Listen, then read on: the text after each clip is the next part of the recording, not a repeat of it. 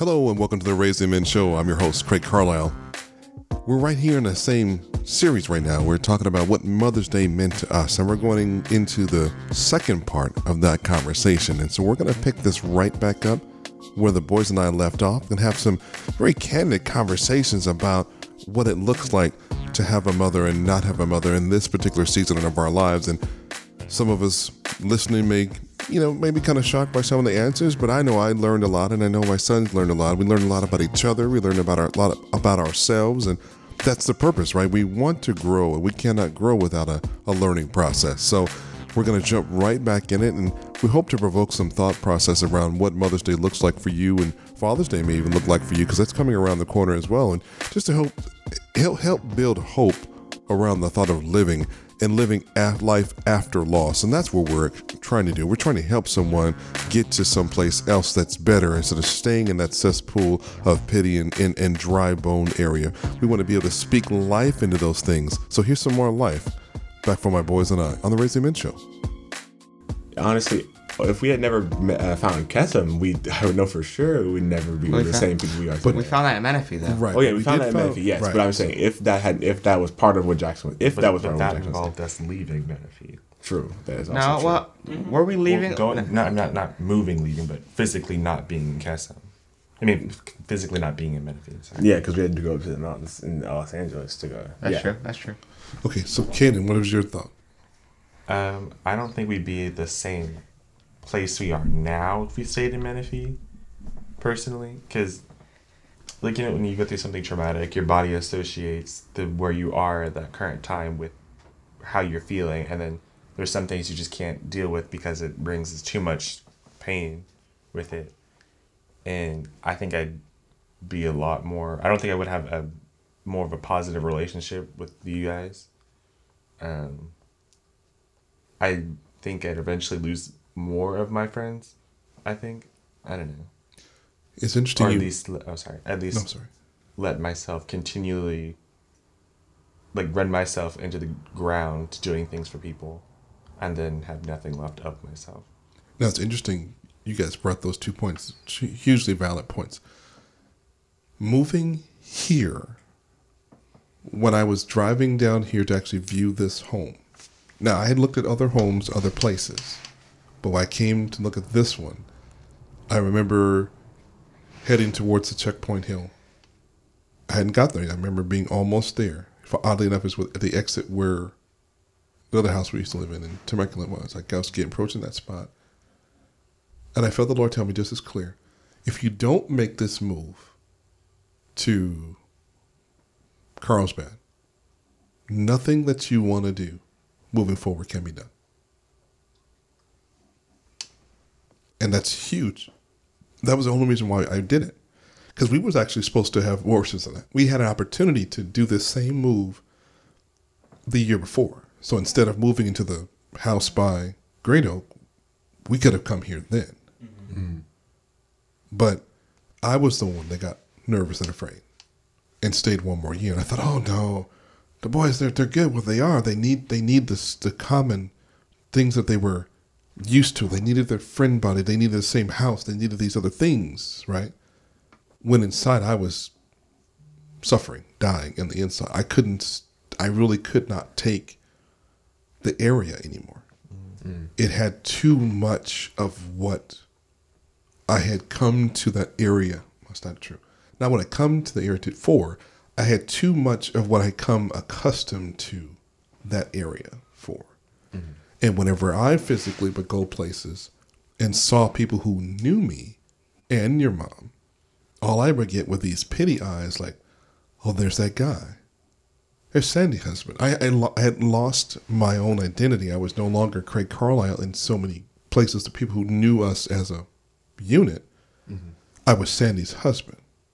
And it's just interesting because there's so many people that we were more connected to as a husband and wife team that when you become one half of the of the team, you don't always have the same relationship and communication level with those same people. It became, and I, and I was and I was mad about that for years. Sorry, I, I mean, I would talk about like pissed off, man. Don't want to do myself mad because I was like, well, how you just gonna just like disconnect? You know what I'm going through, right? Hmm. But it took a while for me to understand that people are just as confused and lost and sad and don't really know how to communicate with me to us, don't know what to say or how to respond. It feels like you're chasing them for a response at some point.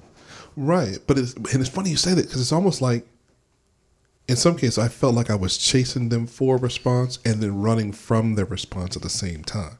And then tie it to your self worth and make yourself feel worse about it when they when you don't have their attention. Right. And that was tough. And as a dad, um, and as a dad, that was tough for me because I didn't know how to protect you guys. Because I wanted to protect you guys from that, but I didn't know how to protect you guys from it at the same time. okay, eventually that's going to go away. To get louder. Oh, good grief. Okay, eventually I'm gonna get rid of that sound. But anyway, um, so I didn't know how to protect you guys. So that was a place where, as a dad, I felt like I was lacking for so long, and I felt like I was gonna hurt you guys had I moved you guys sooner. Because I don't know if you guys remember, because I haven't said this very often publicly, but I was gonna move us the very, very, very first year if it wasn't for Shane going to getting accepted to Ohio State and getting the um, scholarship money, I was actually going to move us to Paris, France. I was about to say I the same remember- thing. I I was about to say the same that. exact thing. I remember that. And, and only reason why is because I come I had gone to Paris when I was working for Abbott on a job on a you know an assignment, and I thought it was one of the most beautiful cities in the world that I had, I had personally been to to that point. And it's a place I never got a chance to take your mom or you all to to this point. We haven't been able to make it there, and so. But as I process through what I and I never asked you guys if you wanted to do that. I think I may have mentioned it to, you know, one or two other close friends that were that we're still in community with when I talked about doing it. and part of their their answer to us was, "Don't do it, don't do it. Your boys need some of the solid. They need some of the same of what they have currently. Don't just rip up the floor out from under them. Their mom's gone. Now their house is gone. Their friends, everything is gone, gone, gone." the, they were their their wise counsel they were giving me was that potentially your your adjustment your grief process could have been stunted and warped had mom been gone and we moved out of the house and and and and and within the first two three to four months first year where the plan that mom and I tried to follow when she got sick was try to keep everything for you guys the same, even though she was sick. So the only difference we would have ever, you guys would have ever felt was that she's just not at home. And that was challenging. And I thank, you know, God for all of the family that we were, you know, that were supporting us and friends that were supporting us at that time because it made that possible, you know. And I think that's what's so one of the things that's so difficult for them not to be around now is because they know what we went through. They were right there with us, and then all of a sudden, like tumbleweeds and dust bunnies, and they're gone. It's like, well, what happened? But anyway, so to hear you guys say that we're better, so I waited those years. I sucked it up. I bit my tongue, and I and I lived there, and I lived, and I tried to figure out a way to live, and this was difficult. And we and we ground through. it. We, you know, we were Team Carlisle. We made it work. You know what I'm saying? Till we got to a point where we had to go. We had to make this move. There's like there's only so much that we could do to help ourselves there. Yeah. the point where once we kind of got through it all, it's like we have to leave to go somewhere else to find something else for us. when we had when we had to grow up too. I mean, I don't, I don't want to say grow up like we were babies, right? But it was tough to be in an area. keep and do some juice here a second. It was tough for me to be in an area where it felt like we had been there for. Dude, we had been there. I had personally been there for 26 years. Me personally, because I had been there since '93. So, so, so to be in an area for that long and all of a sudden feel like you don't know the place anymore. Like you're an orphan in the place and now you feel like a foreigner in a place where you've been for so long. That was hard to deal with. and I didn't know how to respond. And then I'm trying to take you all to places. I mean, all right, let's let's be 100. Let's be seriously. Let's be 100 about it, right? I had gone on a couple on one date in particular. So on those nights when I would go with, oh, I'm gonna go hang out with some friends, I'm gone. I had gone on a date. Okay, but dating in that city was difficult for me in my brain because people people saw and knew us as Sandy and Craig, or Craig and Sandy, whoever, whatever. We were we were that couple. I was out on a date one time in that city at the flipping movie theater, and I know the lady. She, she I think I would want to believe she had good intentions.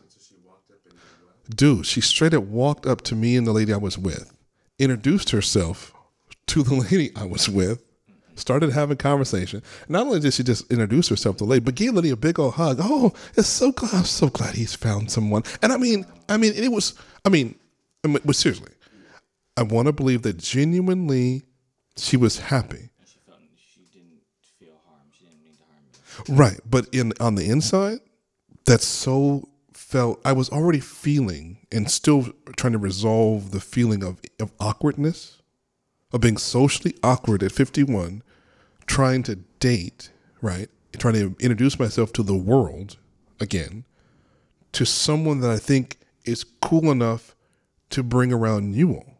Because one thing I'd always made a commitment to myself was I wasn't going to bring a bunch of people to the house to be a revolving mom for you all, right? And I didn't figure that was fair. So I've never brought anybody to the house and introduced them as my girlfriend, ever. Because I, if I'm going to bring someone here to introduce them as that to you all, my thought was that it better be somebody I'm thinking about that's going to be around in your lives a long time. Because I knew, because I watched each one of you as the as the female people who are our friends and family would come around, you all want to climb up in laps and be hugged and you know whatever. And there's nothing wrong with that because you guys were young. Now Shane didn't do it. I mean, he was 18. I mean, I mean, let's be real, right? But but as a dad, I didn't think it would be fair to bring somebody that I didn't know who they were to me, hanging around, then you all become emotionally attached to them, and then they're gone, and that's more grief. So now I got to deal with compound grief from the loss of your mother, then the loss of a broken relationship with someone that you kind of got to wonder is who was this person, and and I don't know whether you know. I know there's probably a spot where a lot of us wanted your mom to really continue to be there, but just wasn't. So there's an incomplete side of your development, right? That was broken eight years ago. So I couldn't. I would. I have to even to this moment. I still don't know how to navigate that piece, and I still remember. I don't know if you guys remember we had that meeting before we left the Menifee house, and I asked you guys then, "Hey, what would you guys think about Dad marrying again?" And everybody was, you know, we talked through, talked through, and everybody kind of gave their piece, and except for Evan was, "Nope, nope, nope, nope." I don't think I'm not sure if you knew about this. I think we, I think we told you later on, but this was a little bit after. But Jackson actually was crying once, and I was like, "What's wrong, Jackson?" And he was. Uh, he was crying because he didn't want you to go back out dating anymore because he was like like like, like you had said, it was kind of hard to fill that hole of like mom not Yeah. being there, and he didn't want like anybody else there. So I remember he was just kind of crying about it because he didn't want anyone to replace her. No, I mean, and that's not. And trust me, uh, that's was on my mind a lot, especially with you being the youngest. But when we were able to get Evan to understand it and kind of walk through what what that meant, right? Because I asked you, so why would you not? Well, you mean Evan? People don't sometimes like we're on video or whatnot. so I asked Evan, I said, well, you know, why would you not want me to date? And then you were finally able to put words to it. I think I was like, I maybe seven years old, maybe eight years old, and you said that I don't want to have to choose. I mean, you were crying at that point, and you finally yelled at me, "I don't want to have to choose."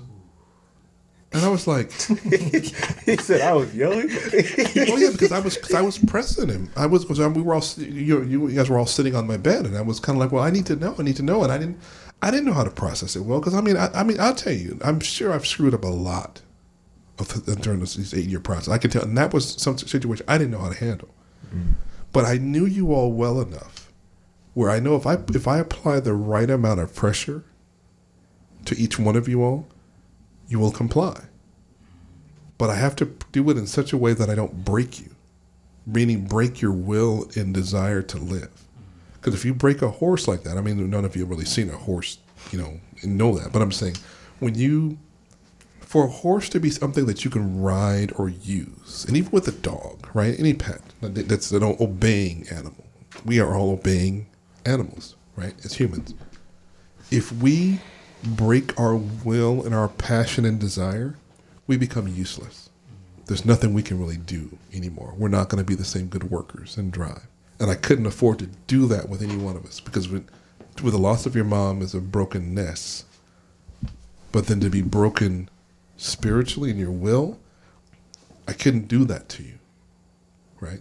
But I had spent a lot of time to figure out exactly how much I could push before you popped, before you broke. So I pushed you, Evan, and I pushed and I probed and I pushed.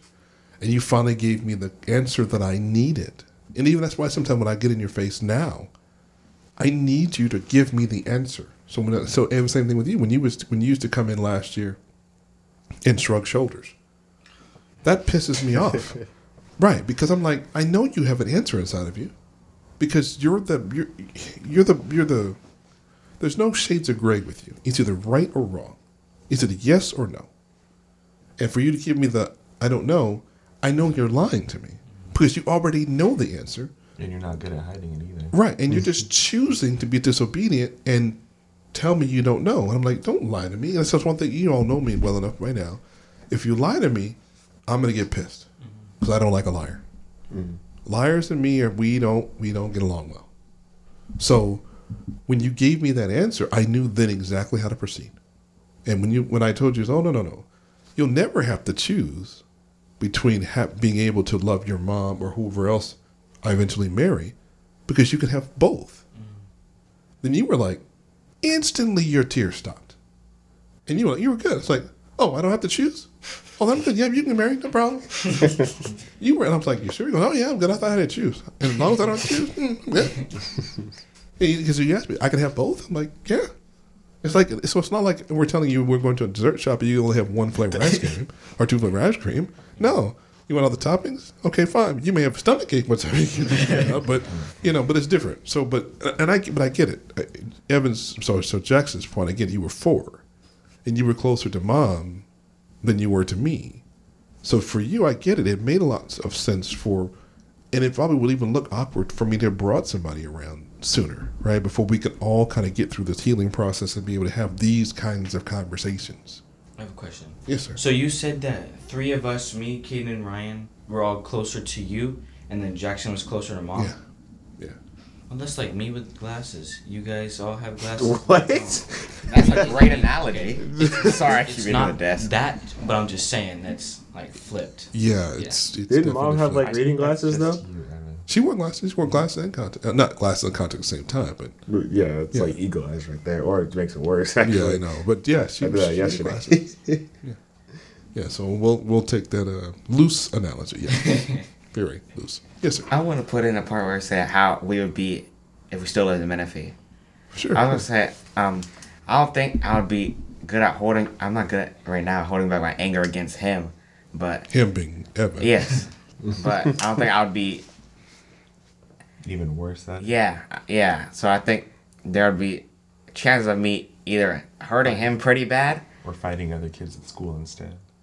That too. Even or- so, that took you like seven years to handle, bro. that took you like. But let me ask. But but but it's it's a valid point, right?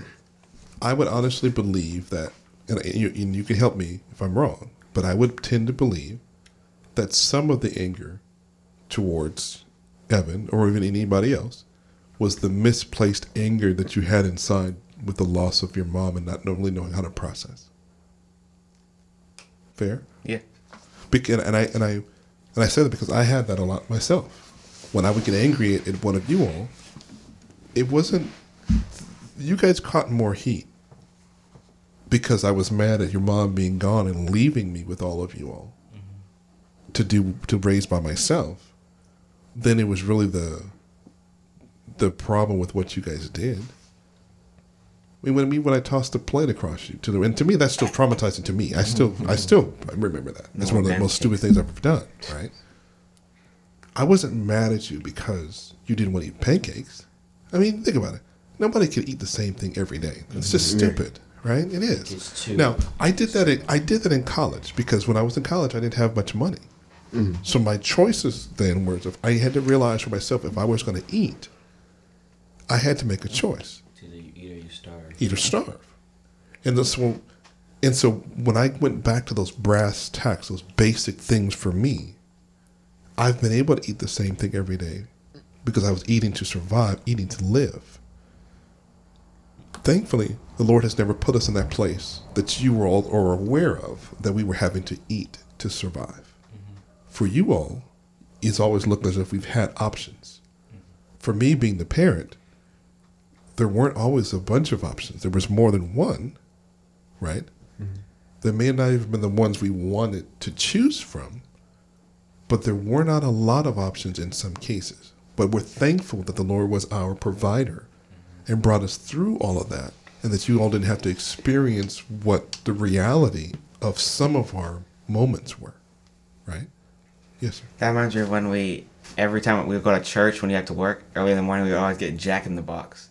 That was, Good amount Jack of in the box But- or Little Caesars. Uh, right. I, pizza that's, the that's box. not like Little Caesar or Jack in the Box anymore. Right, and I, and I have and I and I want to apologize for that, but I can't really, right? Because as your dad, all I can think of is, are they eating? Mm-hmm. Did you have food? Okay, fine. If you got food and you're eating, I really couldn't give a rip about what it was. As I didn't have a bunch of time or options or whatever. I hated the thought of having to bring you all out to church all those times, but I couldn't leave you all at home. But here's the thing I have a degree in electrical engineering.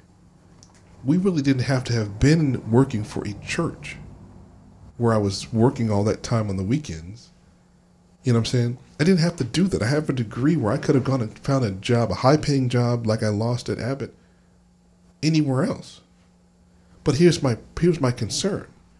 The options in that small little town to find a job making what I was making before were slim to none.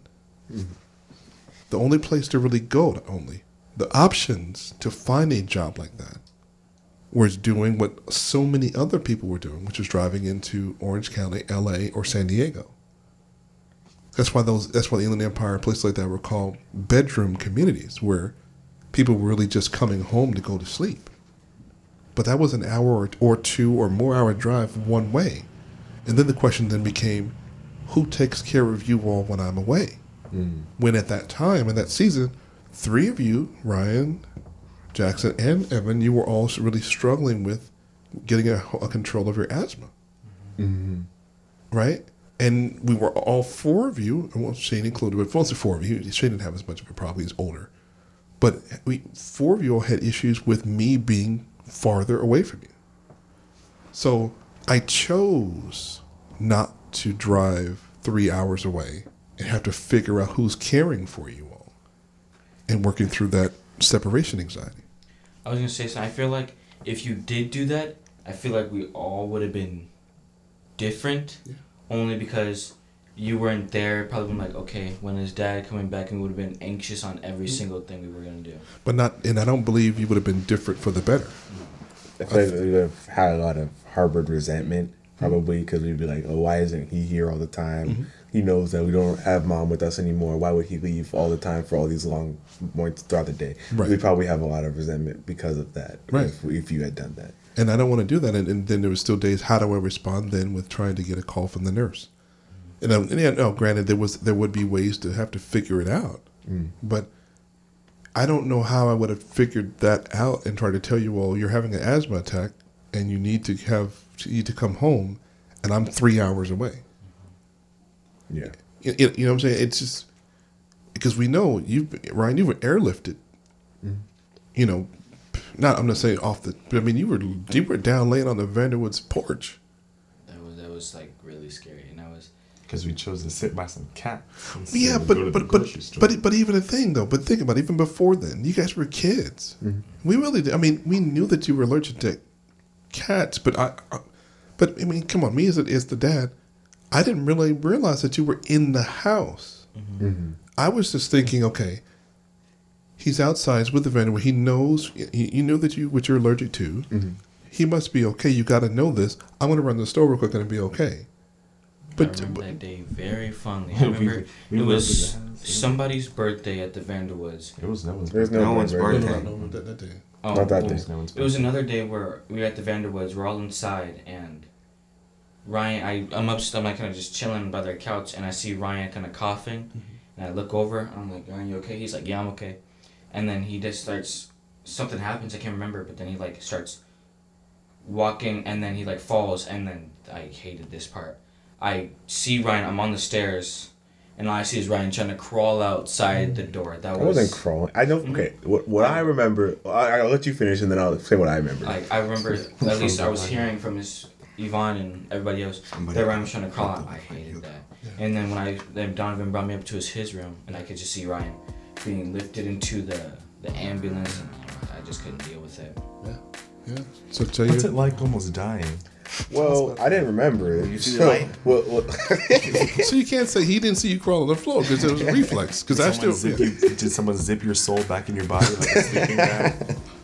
So okay, what I remember what happened was so most for the most part while we were there, everything was pretty much fine. I I, I felt a little wheezy a couple of times, but I, it wasn't super bad. At least I thought.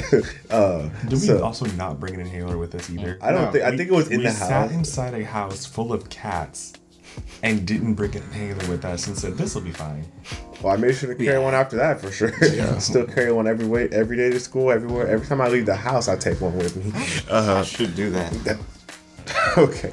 I don't know why you don't, but anyways. Uh, so like I said, it was like normal for the most part. We were just up in Donovan's room, or like we were upstairs Playing playing. games? Yeah, we were playing video games, and then uh, after a little bit, I, I felt a little like I needed some air, and I was like, okay, I'm gonna go downstairs for a bit. And then like it progressively started to get worse, and I was like, oh man, I need to like. The last thing I remember was going to the front door because I wanted to get fresh air outside to see if that would help. I oh, I opened. I was like fidgeting with the door because like it He was so. he wasn't crawling yet. At that point, he wasn't crawling because I was watching him try. I think I turned the corner. I would see him like open the door. Yeah, I, I, I was, I, I couldn't breathe. It was so hard to breathe that I was struggling to try to unlock and open the front door. And then I was just gonna like sit outside on the porch. And all I remember was I got out onto the porch and then blacked out. And that's the last thing I remember. And then I remember waking up in the hospital. And I was like, where? I, I didn't know where I was. and I, rem- and I remember. Oh, sorry. From what I remember, uh, you were outside and you were kind of like you know the thing you do when you're like holding on your knees to kind of you're tired when you're trying to catch your breath. And I think you eventually got on the ground. And um, Mr. Vanderwood had to give you CPR because you literally were not breathing.